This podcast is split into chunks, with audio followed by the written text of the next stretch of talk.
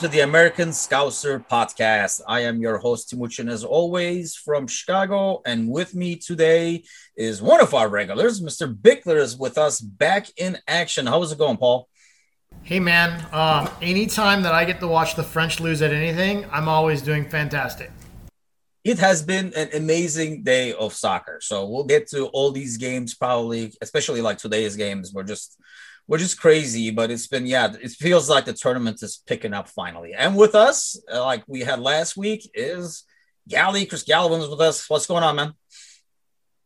How much. Hey guys, good to be back. And uh, I got a second Paul's statement there. My day was made when Mbappe missed that shot and uh, made me laugh, made me smile, and uh, it's going to be a great podcast yeah, it's almost like you knew it was going to happen too when it was coming to that ball. It's just like always the superstar at the very end misses, and yeah, you kind of saw it by coming. But we'll get to all that. Let's do our trivia first. We're missing Jamie this week, so we don't have this quick 60 seconds going here, but we do have the trivia, and I don't think anybody's getting this one. Uh, we're sticking with the Euro theme again. So we had some crazy games, a lot of goals today. Uh, we are recording this on the 28th at night on a Monday after two crazy games of the Euros.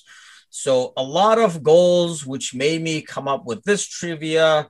Which game had the most goals scored in a match in a Euro? Kind of doubt you guys are going to get this unless you guys happen to watch this, which is highly doubtful. How about let's go with this because you guys might get this. Most goals scored in a game by one team as a partial credits. Uh, I'll go seven. Seven. Okay. I'm not even going to ask if you can guess the team or anything like that because you just pulled that one out of your ass. Okay, that's not bad. What do you have, Chris? I, that's not a bad guess, I guess. Let's go with your guess. It's not a bad guess at all. And if this is uh, either the price is right or one of these shows, I have no choice but to go up in that manner. And I guess I will go eight, and I'll just toss out there Germany. Okay. So we'll get back to the answer over here later on in the podcast, but let's start talking some football. Uh, let's start with today's games, I guess. I mean, uh, it has been it's becoming more and more unpredictable thank gods. And i know i went through like when i did like the the first 16 i was looking at like the games that i thought the teams would win. And already there has been a couple of upsets to what i thought would happen. But paul let's start with you. Which one is the bigger upset for you netherlands or france? Uh man that's a good one.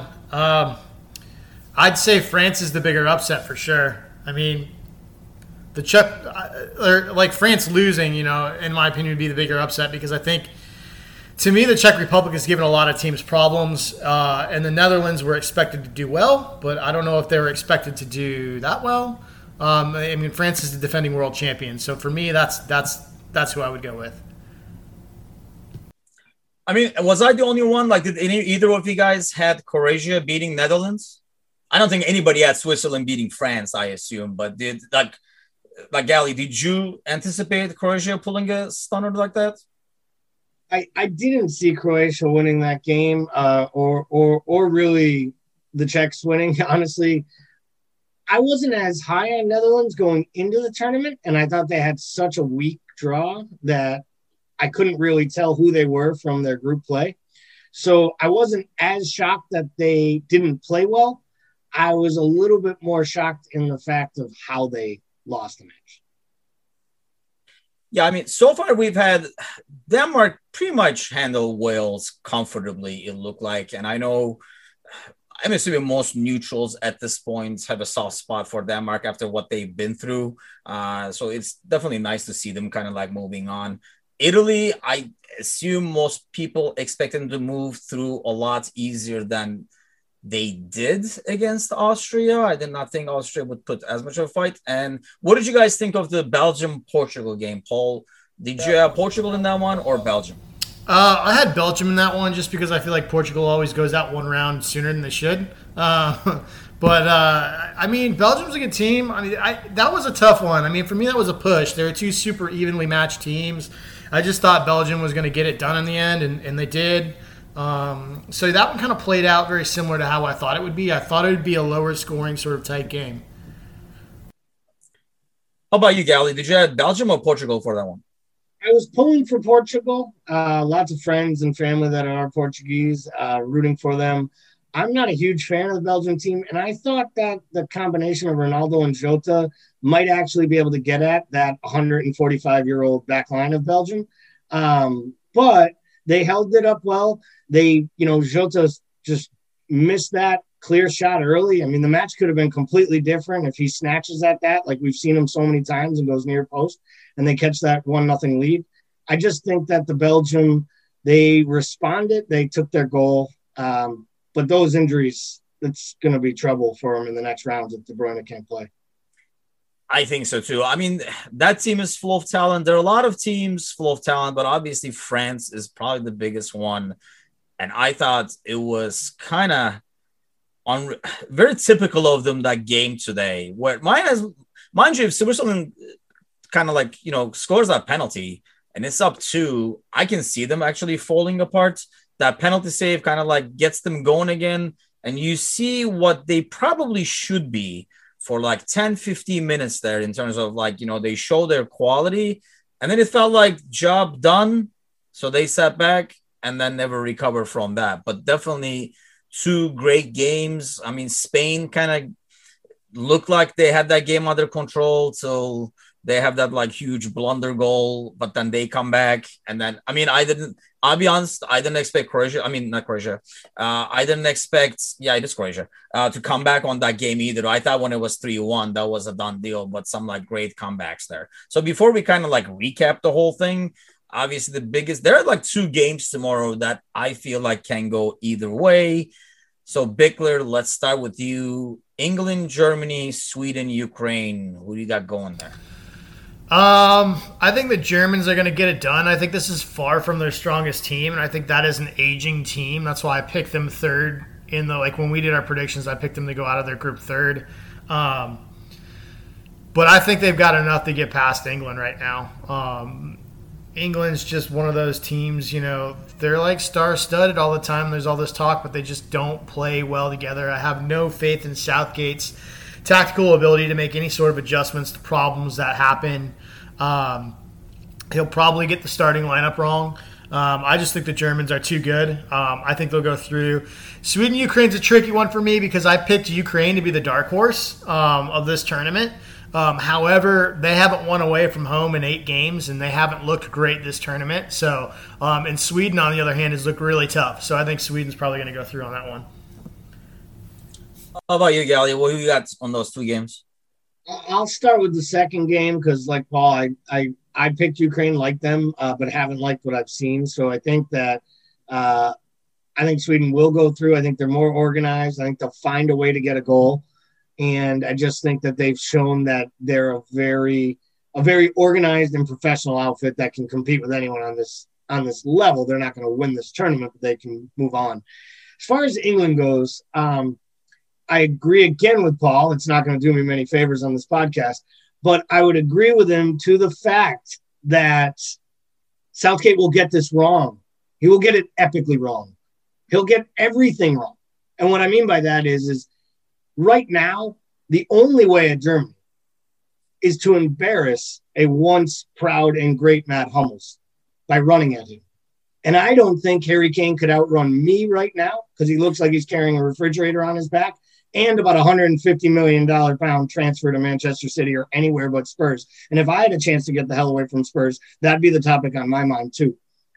But he won't start Sterling in a false nine or play Foden through the middle and do anything intricate, which could get Sancho running at people and really causing problems for the back line uh, of Germany. He also won't start Jordan Henderson tomorrow and put some real leadership on the pitch He's not going to start Jude Bellingham.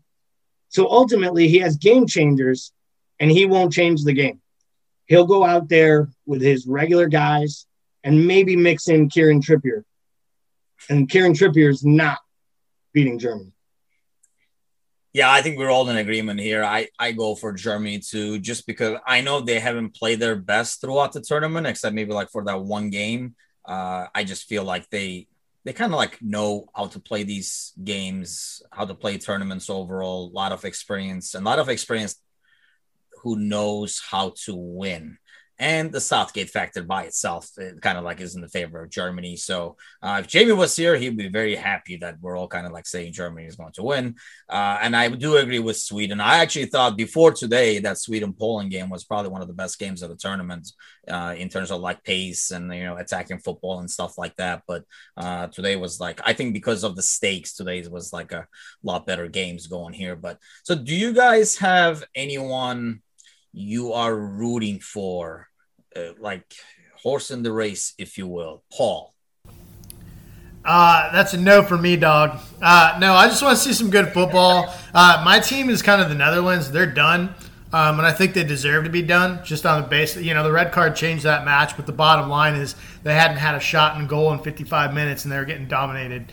Um, so I'm just here for some good storylines. And, you know, honestly, that, that's what's beautiful about about soccer, football. This is this is chess, not checkers. I mean, and like so for me in this tournament with a lot of the blue bloods out, with most sports that gets like you want to see those underdogs go through until you get towards the end, and then you want to see your big teams.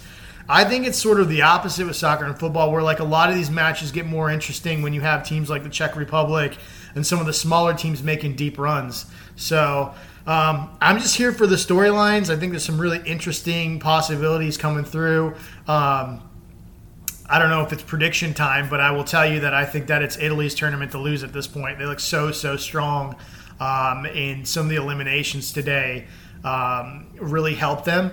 And it's almost, they're catching Belgium at the right time on top of it. How about you, Gal? You got anybody that you're rooting for? Yeah, so I, am uh, my my mother's 50-50 Irish and Italian, and you know, to mine and Jamie's pain, the Irish couldn't muster up the ability to show up for this tournament. So I would have to say that I came in rooting for Italy, uh, not knowing exactly what to expect. As I always joke with people, I'm American born, so I root for the United States. And then I usually root for my Irish uh, descent because they like to party. And then I always had the Italians to fall back on because they're always in it and usually a competitor, except for in the last World Cup where I had no one to root for. It was the World Cup, which was a rejection of Gally. Um, but in all seriousness, I am with Paul. I believe Italy should win this tournament. I think that Italy will beat Belgium. And then whether they get Spain or the Swiss, I think they have a really good shot. And uh, I think that if Italy doesn't win this tournament, it will be by their own doing, not because uh, they weren't the best side left in it. I think personally, I kind of want to see Denmark keep going after being screwed and being wronged. I mean, we talked in length on that, you know, the episode where we talked a lot about Eriksen. Uh, so I kind of like want to see them going further. I would, I mean, I don't know if they're I mean, I doubt they would win, but I think that's why, you know, we talked about this uh, in one of the pods, Paul, like why we like or don't like these tournaments. And like you're saying, like every tournament, there's always one or two teams who have may not be favorites, may not have the best players, but are in like, as Klopp would say, in the good moments. And you know, they're like kind of like clicking, and you know, they every team has one or two like you know main guys, even if they're not like superstars and everybody's basically doing their role and stuff. It's like kind of like a fun to root for them, kind of like Denmark is, uh, kind of like Switzerland and stuff like that. I mean, anything is possible because all these guys, I mean, all these teams have quality players.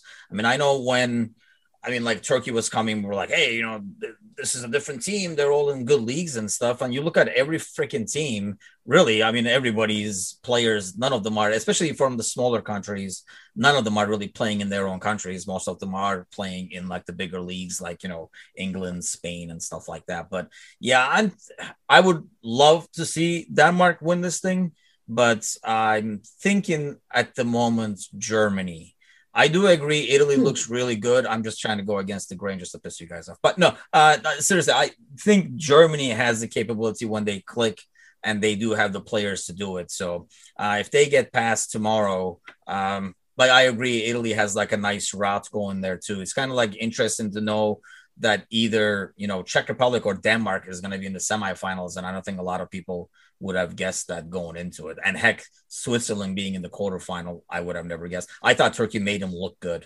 but France made him look even better. I think. So, what do you guys make of this whole? I think that's talking a, about storylines. I think that's Go an ahead. understandable pick from you because I know that you've been too busy responding to fan mail from Finland to like actually watch Italy. You know, um, after you went in on the Finns for about three weeks. So I know. Hopefully, we don't yeah. a lot of. You're lucky you weren't sent off. You, you left it on the whole entire country. And hopefully, we don't have a lot of listeners from Finland. If we do, we don't anymore. I'm the American sure, Scazzers banned in one country already, at least. yeah, I'm sure at least they're turning it down when I speak. But hey, it is what it is. They shouldn't have celebrated after that goal. I'm, i still stand by my story. So, uh, so talking about storylines, Paul. If you like a good storyline, nothing beats Mbappe, who was deemed to be, including myself, probably one of the stars of this tournament, steps up to the crucial penalty. And not that it was a bad penalty, but obviously misses it. So, what do you make of that story? Can we get him for like 20 million? yeah. Something? So, my first reaction to him missing was, is he cheaper now? Um, like, so, like, I don't know. I mean, that's going to be the story of the tournament, right? Dude's a stud. I don't care what anybody says. I mean, he's not. Anyone would be lucky to have him on the team, obviously, and I don't think it's going to affect uh, much of anything. Um, you know, that's going to be interesting for him mentally. That's for sure. I mean, that's going to be um, something that he's going to have to internally process and deal with. And we'll see what comes of that. Um, but he doesn't seem to be a guy that's like short on uh, confidence. So I don't expect that will be an issue. He's just got too much.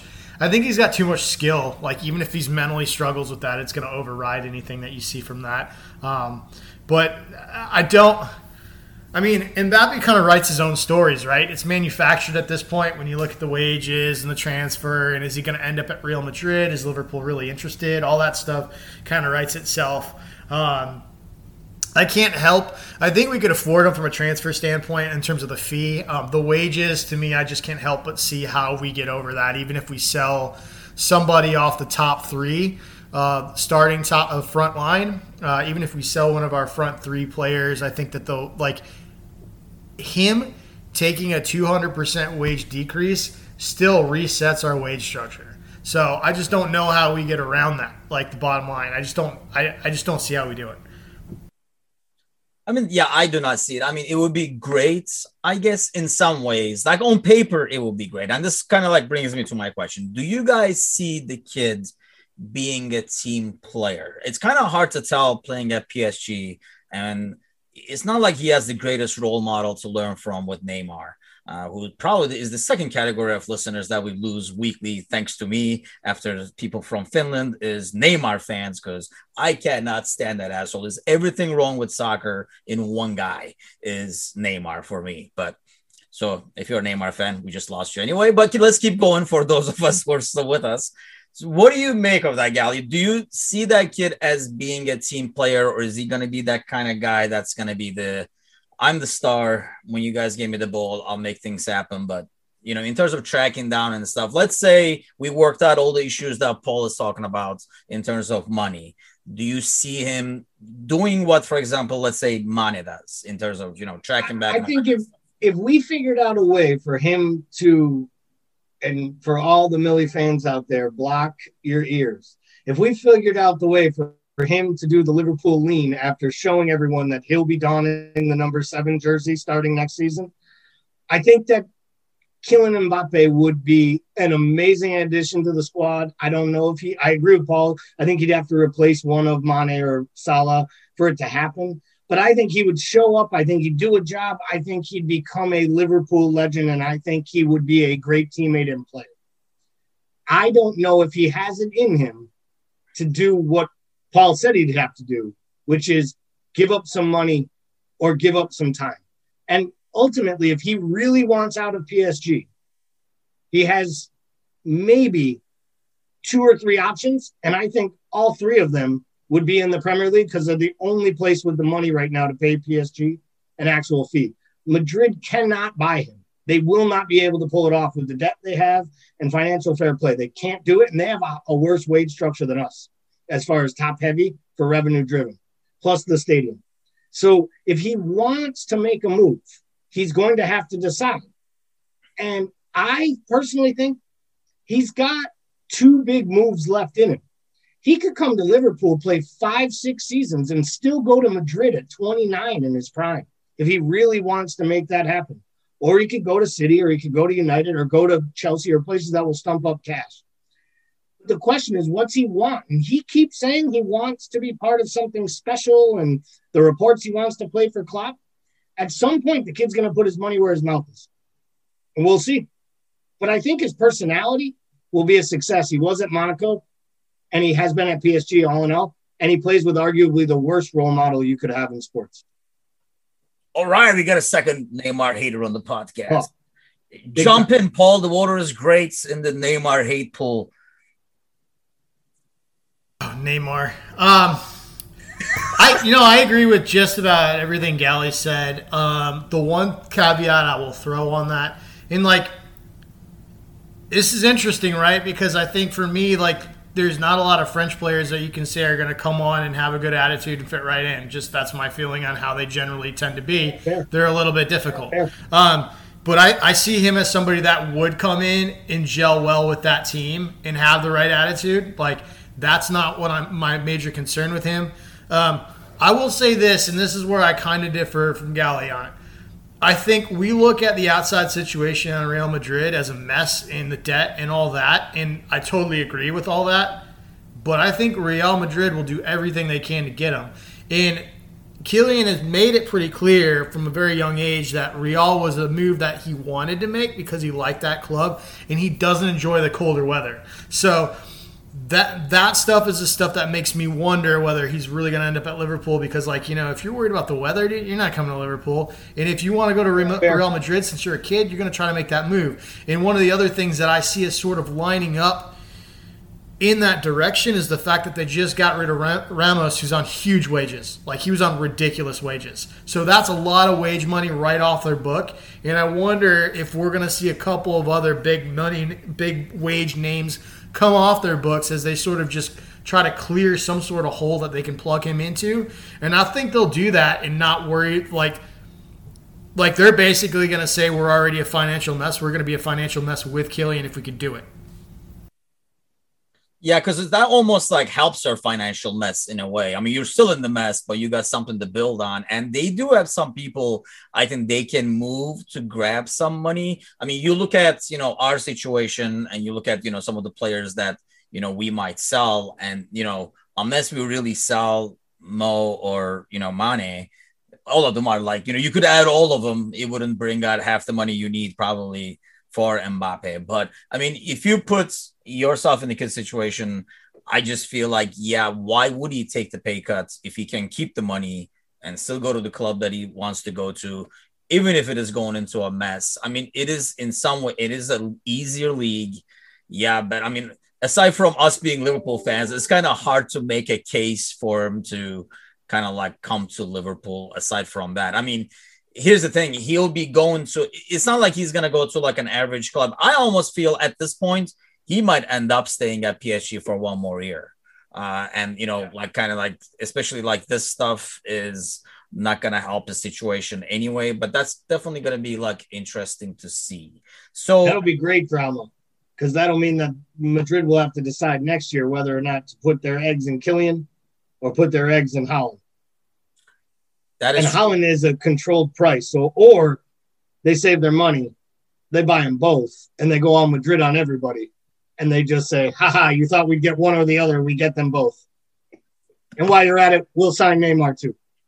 Yeah, it was just like a weird thing to see today. And like I say, I knew almost instantly before he even came up to the ball. I'm like, he is going to miss this. It's just kind of like it's almost like there are certain things in like you know in this game that you know never shocks you but there's always like certain things that always happens like you give up a stupid corner that corner always turns out to be a goal or it's like you know it's not even a corner that corner always turns out to be a goal and stuff like stupid things like that that keep happening over and over or it could be my superstitious way of looking at things but let me first give you guys the answers to the trivia. So most goals scored in the match by one team was six.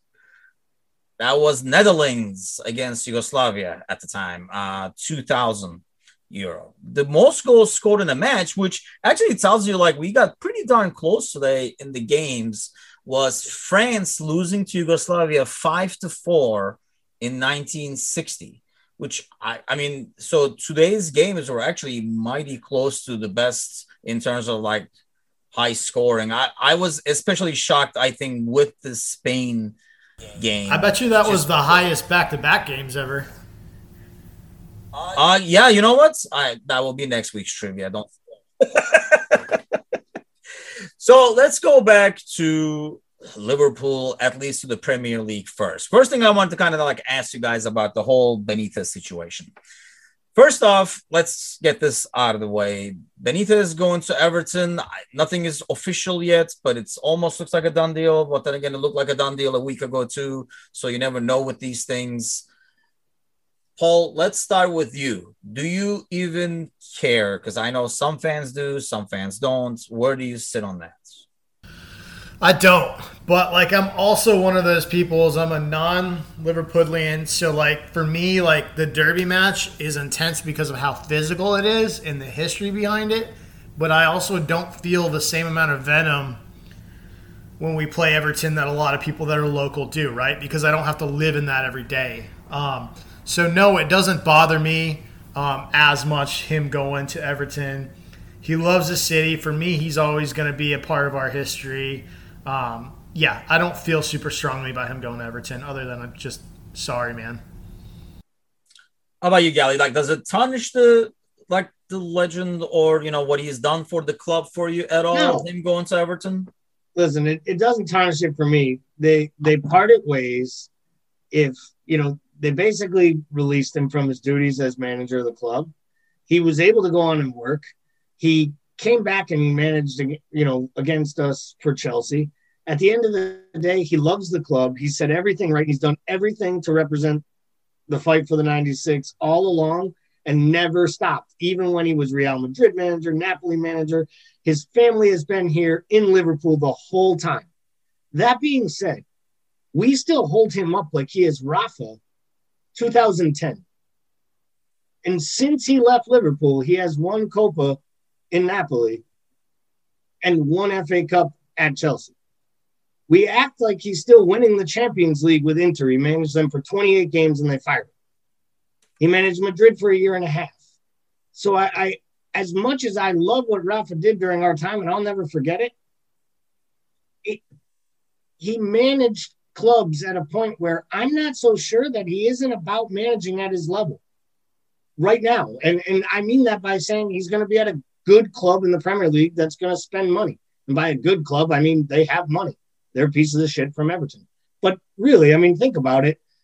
It's not like he's up for any of the top jobs anymore, and he hasn't been for four or five years.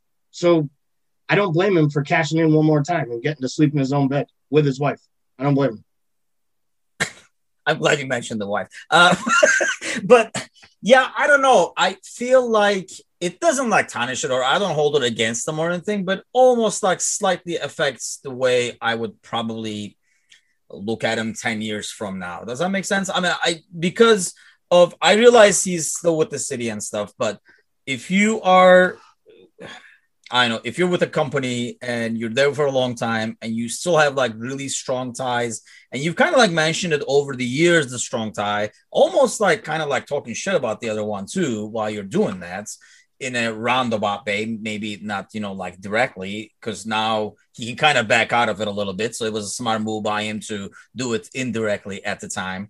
I feel like he will still have a lot of opportunities to go anywhere else as opposed to kind of like come back to the club that's like a direct rival in the same city and stuff like that. I mean, I know what you're saying in terms of the big payday and stuff like that. It's just, like I say, I don't hold it against them. Uh, I just don't think I would probably be doing it because I would look at it a different way. But then again, I don't know. It's like kind of like a different situation too. I'm just thinking of, you know, if I had several other options, I would probably pick an option that was not so directly conflicting with what I've done before. But like I say, I'm not at the point where like where some of these guys are like, I will never forgive him and stuff like that, which I kind of find obnoxious. Which kind of brings me to today's news with the the banner and stuff like that about you know knowing where he lives and not to sign and stuff like that. So when I saw the news, so there's always automatically anytime something like this happens, we all assume that we have all the fans that are Saints and all the bad fans go to the other clubs. So immediately it was like, oh, it can't be an Everton fan. It should be a Liverpool fan. And then I saw a bunch of Liverpool fans saying, like, there's no way some Liverpool fan would do that. It must be an Everton thing.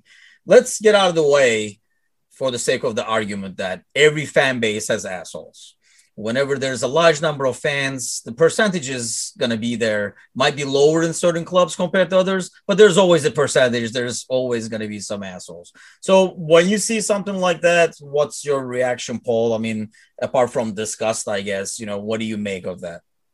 Uh, yeah, I mean, unfortunately, I'm just sort of desensitized to the, the just ridiculousness at this point in sports because, like, I think sports is a super easy outlet for frustration and anger in unhealthy ways that are like more acceptable. Like it's not healthy, but I think you know, it's much more easy for someone to go do that than go just beat somebody up at a bar. You know what I mean? Like it, just like I feel like it is a natural outlet for people who are frustrated, and angry, and unhappy and that's kind of what happens. Whether it's throwing water bottles at basketball games at players, or throwing food, spilling drinks, spitting, um, all sorts of dumb shit happens in sports uh, with with fans. Um, part of that's the mob mentality, and part of that is just I think it's like an easier, more acceptable format to be a dick. And like um, as sad as that is, uh, the, it's I'm not surprised. I mean, like Rafa obviously didn't pick the course of least resistance in, in, in picking this job, so I'm sure he knew this was going to come. Um, and I'm not excusing that in any way. Um, I think whether it's a Liverpool fan or an Everton fan is sort of a moot point and really doesn't matter. Um, it just, uh, sadly, I mean, this is what you're going to get in sports. I mean, you saw the, the Croatia game. You know, we talked about a little bit on Discord. A lot of the Eastern European supporters have not been on their best behavior. It just happens, man, in sports across the board, no matter where you're from, unfortunately.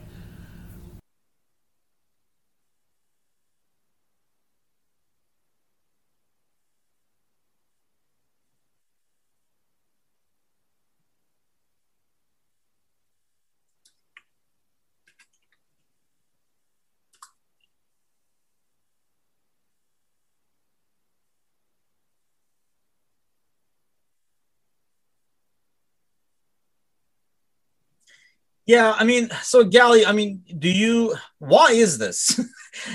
can you explain to us why people think or how can how somebody can think? I mean, I've been mad. I mean, I consider myself I mean, everybody kind of like leaves me alone when I watch a game because I kind of probably go over the top, yelling and screaming and stuff like that. But I've never had the inclination. I've you know I've, I've gone to a ton of games.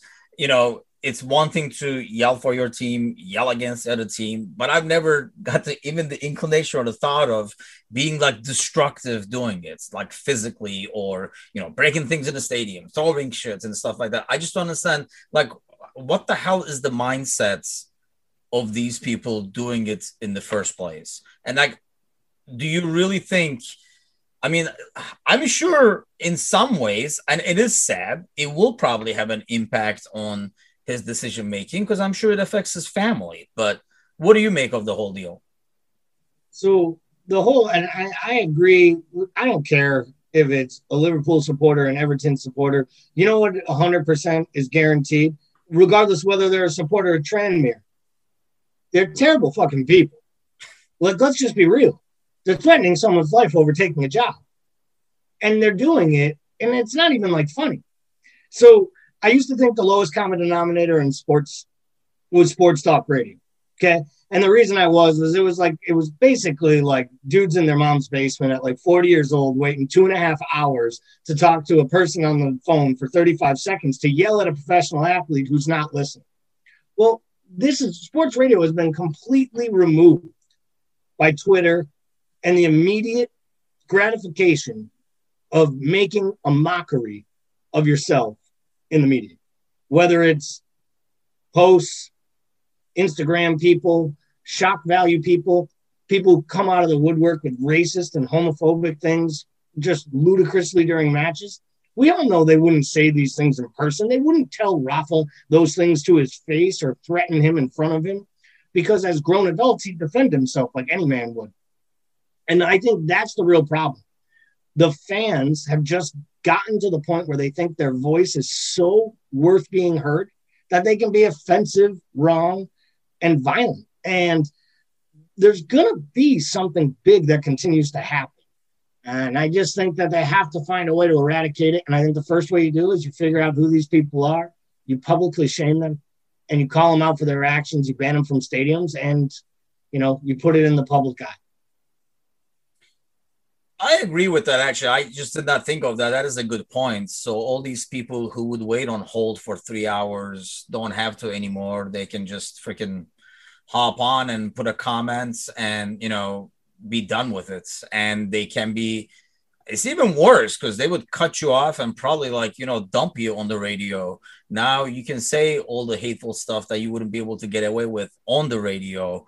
On top of it, and it's just I know it's kind of ruins the sport for me and ruins the sport in general for me, not just, you know, like soccer and stuff, because it happens in every freaking sport. But I just don't understand the mindset of it. It's just like almost like sad to see, but at the same time, it just affects it. And then we ask players to be like loyal to the club or to be, you know, loyal to the fan base and stuff like that, forgetting that these people are within that fan base you know, everybody is like, why would Gini leave for a bigger check? Blah, blah, blah, and stuff like that. Loyalty and stuff like that. These are the same guys, you know, like three weeks ago yelling at Gini because he's not taking a shot or he's passing it back and stuff like that. So it's kind of like goes hand in hand in terms of that. And it's kind of like really disappointing to see, I think. So speaking of social media and all that kind of stuff, let's talk about some more semi-pleasant stuff compared to idiots making banners. Uh, let's talk about some of the transfer rumors that are out there. So there are like fresh ones out this week since we last did the podcast. So here's the thing: Paul, what like, do you make you of know, this dude uh, from Porto? We talked about in Discord. I know you weren't it so was hot on it, he's gonna be like you know we're gonna.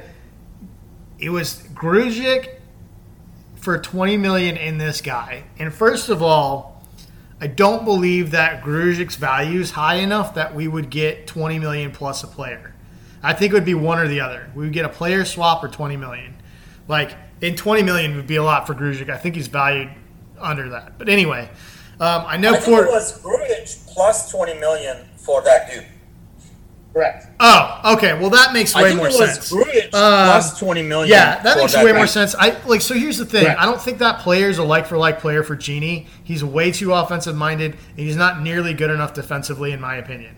Um, and then the other report that I saw linking us to him was that he was depth for the front line for the front three, which makes more sense um, in terms of how he plays. Um, yeah, I don't I don't love it just because there's so many other tastier rumors out there. So, but like, I mean, what do I know, man? Like, I we do this every year, and every year I look like a, a fucking idiot because um, I play FIFA and sit on the couch and I don't do tactics. Um, but like, yeah, it, it, it I don't know. I don't love it. I don't love it. There's other players out there I'd like. I don't really. I mean, I know you guys are high on it. Well, I don't know about Gally, but I know you are, Tamuchin. I don't love Renato Sanchez either. Like, I think he is a player that plays very well in international competition and for Portugal, but struggles with the physicality and the weather of the northern leagues. Um, and even though he played in France and did well for Lille, I don't buy the fact that he's going to step into the Premier League and kill it. I know he's still young, and Klopp will probably find the best out of him. Uh, but I'm just not over the moon about that one either. Um, so yeah, there's me just being my normal positive self. That was positive. Even mentioned your FIFA performances as almost positive. So I know that's way over the top. Well, But- I- so that was. I, I got to clarify that I'm playing the CPU. I don't get online and get So beat know by you or some nine year old in Brazil so- because like I don't need that in my life. Like I want to come home and unwind and win, right? Like why would I just get online and get beat by a stranger or even worse, somebody I know? Like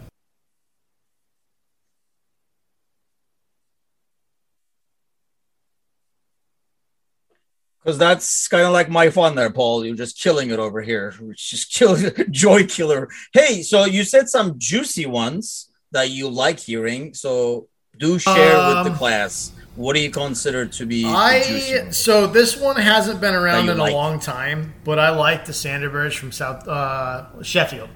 Sander Berge from Sheffield, the Norwegian dude, I think would be a fantastic pickup.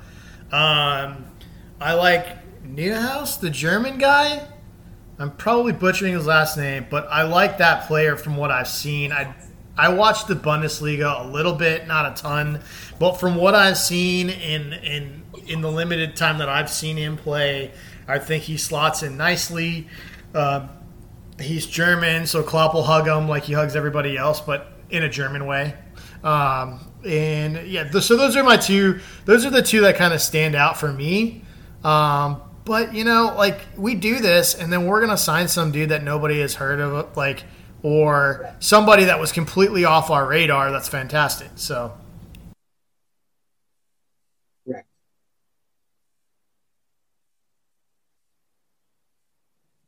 Yeah, I mean, because usually, I mean, I don't even know. I mean, the Porto guy was in the papers today, but it's just like with all the agents and stuff like that, it's like who knows who gets these stories out to increase the value of their like you know player or it's like you know we talk about it we joke about it all the time. Like anytime we watch a game together as american scouts we always like throw names and throw hashtags announce this guy announce that guy and stuff like that. I'll be honest like i've said it and yeah we kind of like disagree on that. I feel like the renato sanchez would be a good fit for this midfield in terms of you know what we want out of our midfield. And I almost think like it would be like a Mo Salah like deal where Premier League didn't turn out so good.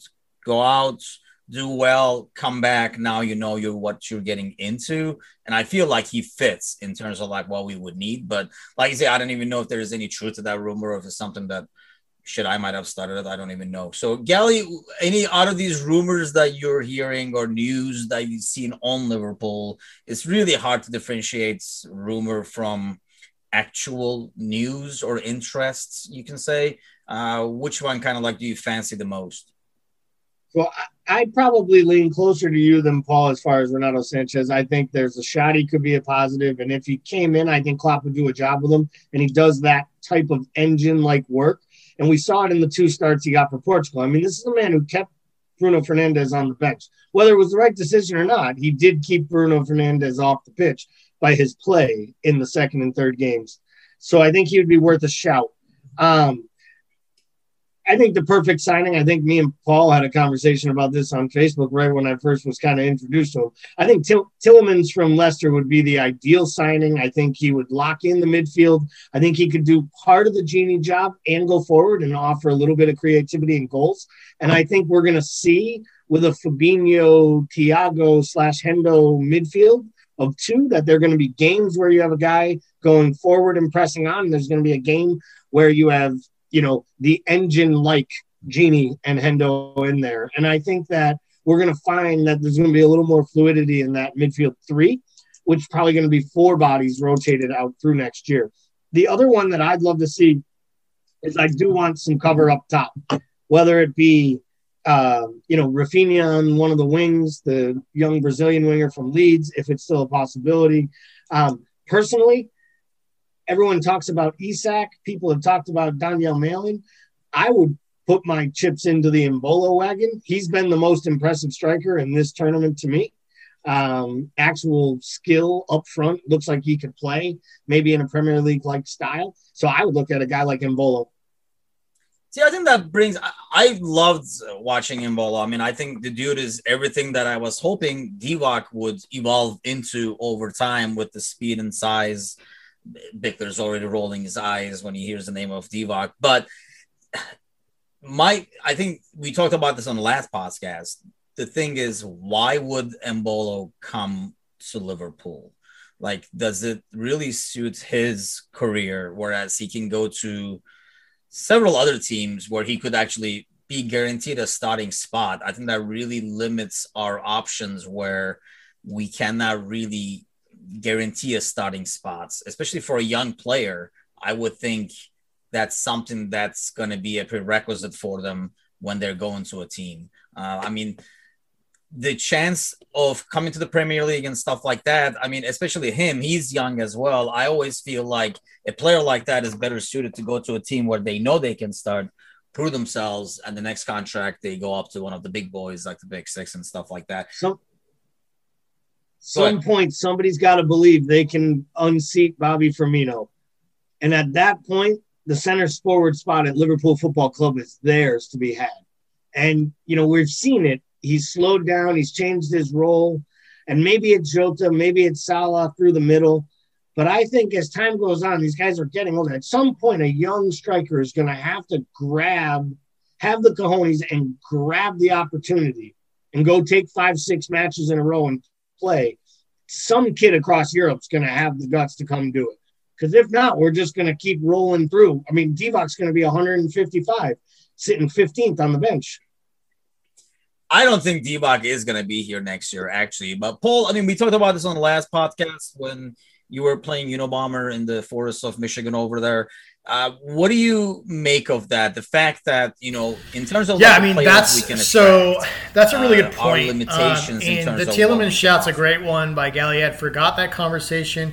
I think honestly that I was protecting myself from becoming emotionally invested in that transfer rumor because I like him so much that it's it's hard for me not to really want that one to happen. Um, but he's a he's a stud and a complete all around midfielder. I'd love to have. Um, Donyell Malen's intriguing. I think he's a better tactical fit than Embolo. I like him better than I like to pay. Don't tell Megan that. Um, and I think that she, I think that Donyell Mar- uh, would be a really really good fit. Embolo, um, he struggles. He struggles in the Bundesliga to to for for consistency. So that one's I'm a little shakier on. He's not starting. He's like I mean he's hit or miss. Um, and he's more of a change of pace off the bench player if we were to buy him. And I don't know if that's what he wants. But I think it's a good point about Jurgen Klopp. And I think, you know, I was pretty hard on him this year when we sort of analyzed performances because I think, like, his strength is sometimes his weakness in the fact that he believes in something so strongly that he doesn't make changes quick enough sometimes. Um, and that can pay off or it can really hurt you. Um, in in that wheelhouse, he prefers to play with a small squad that doesn't rotate very much, and I think that's a really, I think that's problematic in recruitment. Um, it's problematic in the fact that you've got somebody like Andy Robertson playing every single game. You've got a front three that's played the better part of all the games for the last three years. And then you're trying to acquire pieces that need to be convinced that they're going to see substantial minutes. So I think that is a real problem.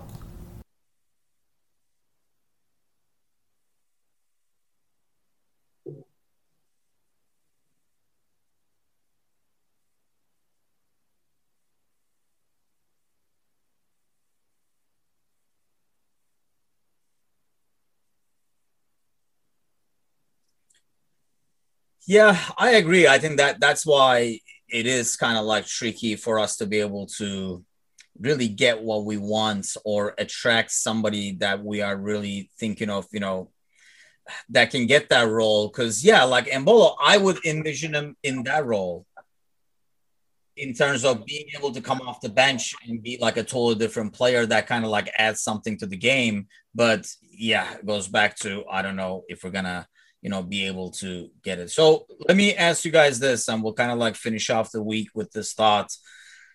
Do we get any news between now and next week's podcast when we record it next Monday, or are we pretty much waiting till after the Euros for any signing? Gally, what's your gut feeling on that? I think we're waiting um, at least another week because I think we'll get fully past the Euros before major signings happen. Uh, we might get rumblings if one of these smaller deals with a player completely not associated with either of these tournaments. But the Copa's going as well, so any South American players tied up.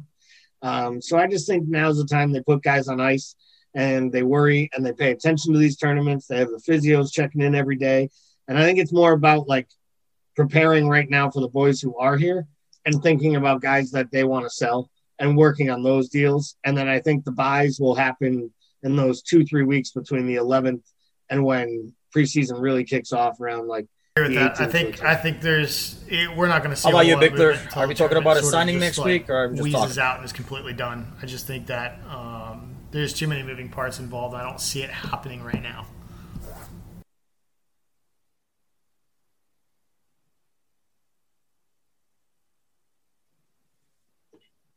I do agree to that. I'm my biggest fear, I guess, is the fact that all these tournaments are still going on, and these guys are playing all these games, and we have a. Thank God we don't have as many players left involved in the Euros, uh, and you know we do have a few in the Copa America as well. But I mean, these guys are going to have a very very short break before they start preseason and stuff like that.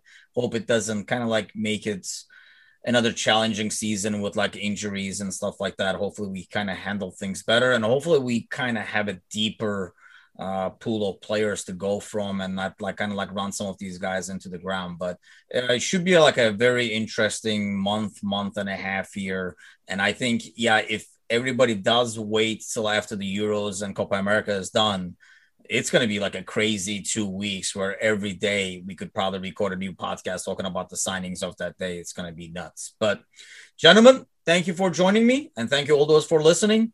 Uh, we will see you guys again next Monday with our new podcast. And based on our predictions, there won't be any new signings to talk about, but we'll definitely be talking about what's going to happen in the Euros. It's really picking up. So, thanks again, everybody, and see you guys next week.